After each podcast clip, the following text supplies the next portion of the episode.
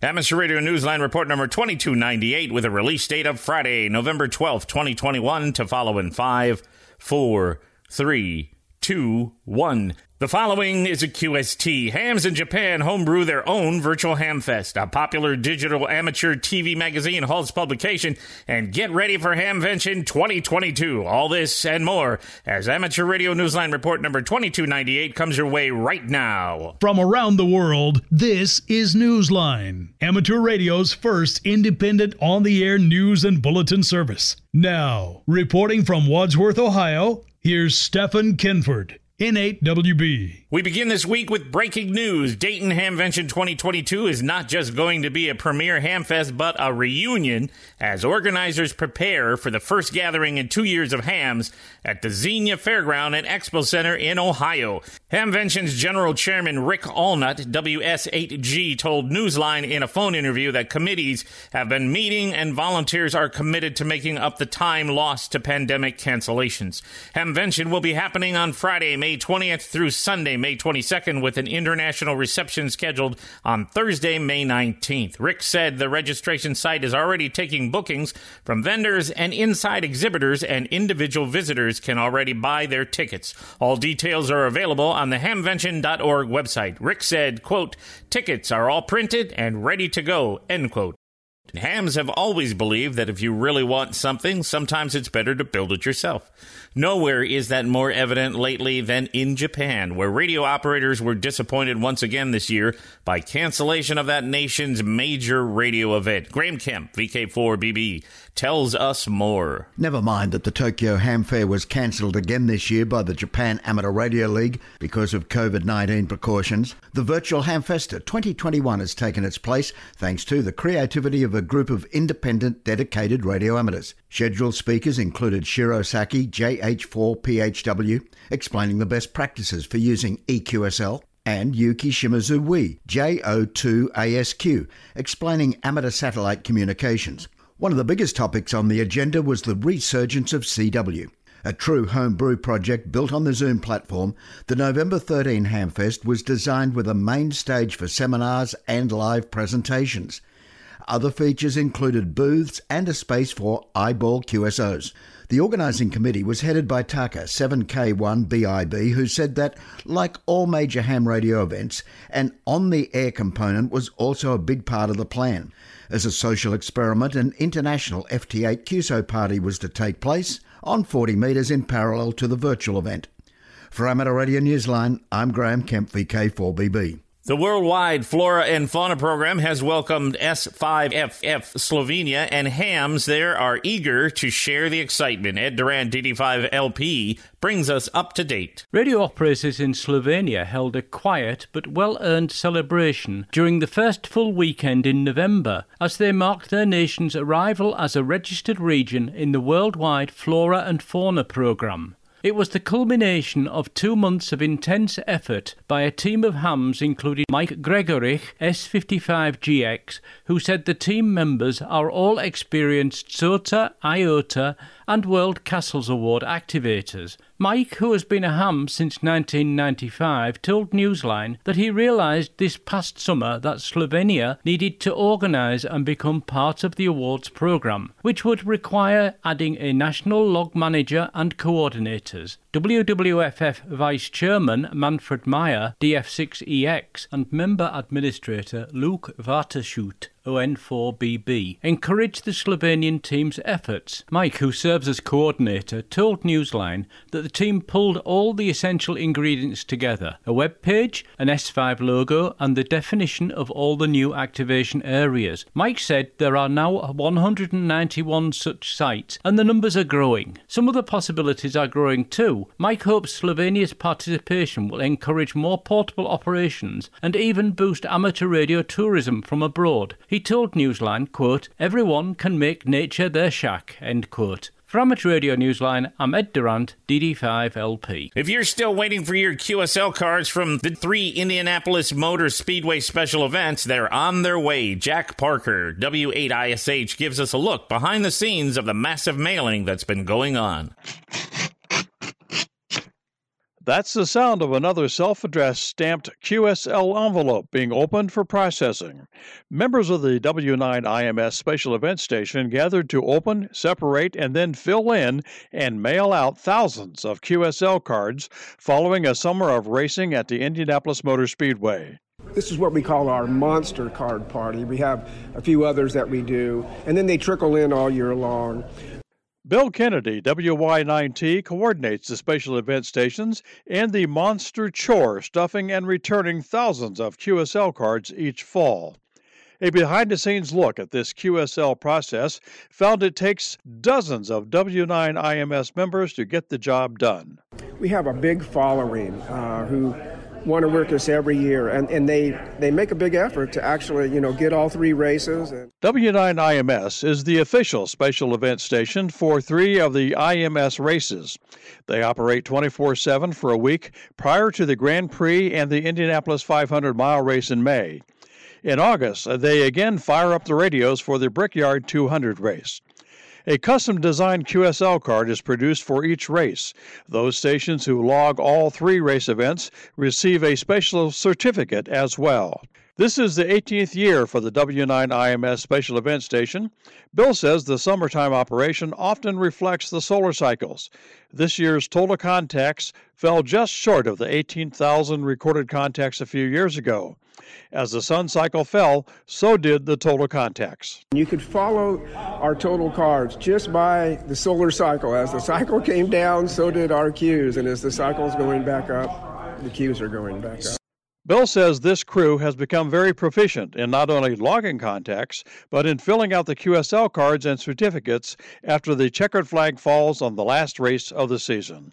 And that's a lot of contacts, and it's a lot of cards to do at the end of the year. For Amateur Radio Newsline, this is Jack Parker, W8 ISH. The Norwegian Radio Relay League, Norway's national amateur radio organization, is working with a research institute there to help introduce an entry level amateur radio category that would become available to operators as young as 12 or 13. Operators would be permitted a maximum transmitting power of 10 watts. The goal is to encourage the newest amateurs to build their own simple transmitters and receivers and spur interest in technology and science to complement their schoolwork. NRRL is working to move this certificate forward with funds provided for the study by the Norwegian Research Council. Norway presently has only one class of radio operators.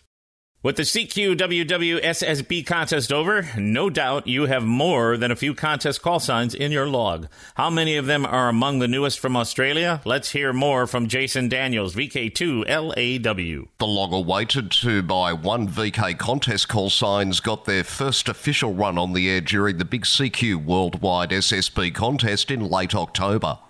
The Wireless Institute of Australia reports that assignments of the calls by the Australian Maritime College came just in time for the global competition. In fact, three of the WIA's own directors were assigned the calls for use in the competition. Some reports say that many amateurs who heard the new contest calls were at first confused by the unusual single letter suffixes, but everything ultimately ran smoothly. If you have thoughts you'd like to share about Australia's new contest call signs, the WIA is eager to hear your comments. Send them on to National Office at wia.org.au. For Amateur Radio Newsline, I'm Jason Daniels, VK2LAW. Time for you to identify your station. We are the Amateur Radio Newsline heard on bulletin stations around the world, including the K9 DEW repeater in Warsaw, Indiana on Wednesdays at 7:30 p.m.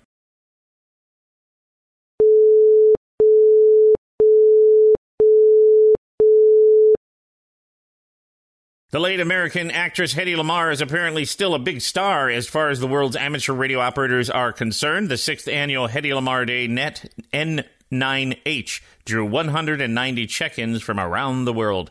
The special event was held on November 9th on Echolink on what would have been the actress's 107th birthday. Organizer John Doricki W2JLD called it the most successful Hedy Lamarr event to date. Hedy Lamarr was being celebrated for her on screen talents, but most especially for her role as co inventor of a frequency hopping system that prevented jamming of radio signals to torpedoes and now forms an important part of today's cell phone and Wi Fi networks.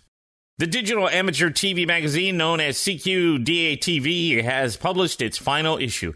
Jerry Goodrich, KF5KRN, has that story. In a publishing lifetime that lasted for eight years with 100 issues, the amateur television magazine CQDATV filled a gap left by the demise of two earlier ATV magazines and had been widely read among enthusiasts.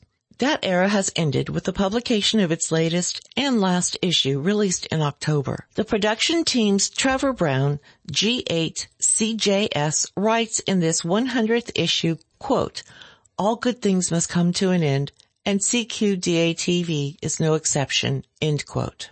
The digital-only publication reports that it received more than 500,000 downloads during its lifetime and was welcomed by readers who had lost Der TV Amateur, published in Germany, and Repeater, published in the Netherlands. CQDATV credits Ian Pawson, G0FCT, who introduced the magazine in 2013 as a digital publication and served as its editor. The magazine, which also became available as a PDF edition, is making all of its 100 issues available for download. They can be obtained by visiting the link that appears in the text version of this week's newscast script on our website, arnewsline.org. For Amateur Radio Newsline, I'm Jerry Goodrich, KF5KRN. Portable radio enthusiasts are thrilled with the news that Parks on the Air has added two new countries. Here's Vance Martin, N3VEM, with the latest. In Parks on the Air news, in October we welcomed Ireland and India to Parks on the Air. So please join me in saying Gia Hoich and Namaste to our newest POTA friends. Also in POTA news, October was another record-setting month with an all-time high for both number of activators and number of QSOs, with 1,630 activators making a combined 329,019 QSOs. And in our last item of POTA news, POTA is excited to officially announce that for our 2022 Summer Plaque event, we will be adding several plaques for DX QSOs. There will be up to six DX plaques available pending sponsorship one each for most QSOs made as an activator outside of the continental United States for IARU regions 1, 2, and 3, and one each for hunters that make the most QSOs with activators in those same regions. If you or your organization is interested in sponsoring one of these new DX plaques in 2022, please send an email to n3vem at parksontheair.com for details. This is November 3 Victor Echo Mike with your month ending October 2021 Parks on the Air update. Be sure to visit parksontheair.com for more information about the program and POTA.app for spotting, park information, leaderboards, and more. In the world of DX, be listening for special event call signs ON75AF, ON75BAF, and ON75BFS from Belgium. These call signs are helping amateurs in the Belgian Air Force Amateur Radio Association mark the Air Force's 75th anniversary. Be listening through the end of the year on HF, VHF, and UHF, where operators will be using CW, SSB, and the digital modes. In Rwanda, members of the Holy Land DX group will be using the call sign NX4X starting on the 24th of November and running through the 1st of December. Listen for them on 160 meters through 10 meters where they will be using CW, SSB, RTTY, and FT8. They will also be in the CQ WWDX CW contest on November 27th and 28th. Send QSLs to Ruben 4Z5FI. Ferdy HB9 DSP becomes a first time DXpeditioner with the call sign 5Z4 slash HB9 DSP when he operates from Kenya between December 2nd and the 16th. Listen for Ferdy on 20, 15, and 10 meters where he will be using mainly SSB with some FT8. Send QSLs to his home call sign direct by the Bureau or LOTW. Learning about technology isn't always what it seems. As a group of girls in England recently found out, technology can lead to something wonderfully personal called friendship. Jeremy Boot, G4NJH, picks up the story from here. The 11 and 12 year old girls are called the Steamettes, a name that's a nod to their shared interest in science, technology, engineering, art, and maths. For the past four years, the Kent County youngsters have been guided by John Hislop, G7OHO, a retired physics teacher and an ambassador in STEM learning. Most recently, John has taught them such basics as soldering and the coding of a microbit computer they were going to use to send CW that they'd learnt. After Larry Olson, W9INE, saw a presentation by John and the Steamettes at the QSO Today Ham Expo in August, Larry introduced them to Colorado teacher Ravi Davis, KF0FYL. Ravi has several new licensed hams in her sixth grade school who have also been coding microbits. Since the Steamettes have studied digital mobile radio in preparation for their foundation license, they put their knowledge to use in a transatlantic QSO on the 29th of October via DMR.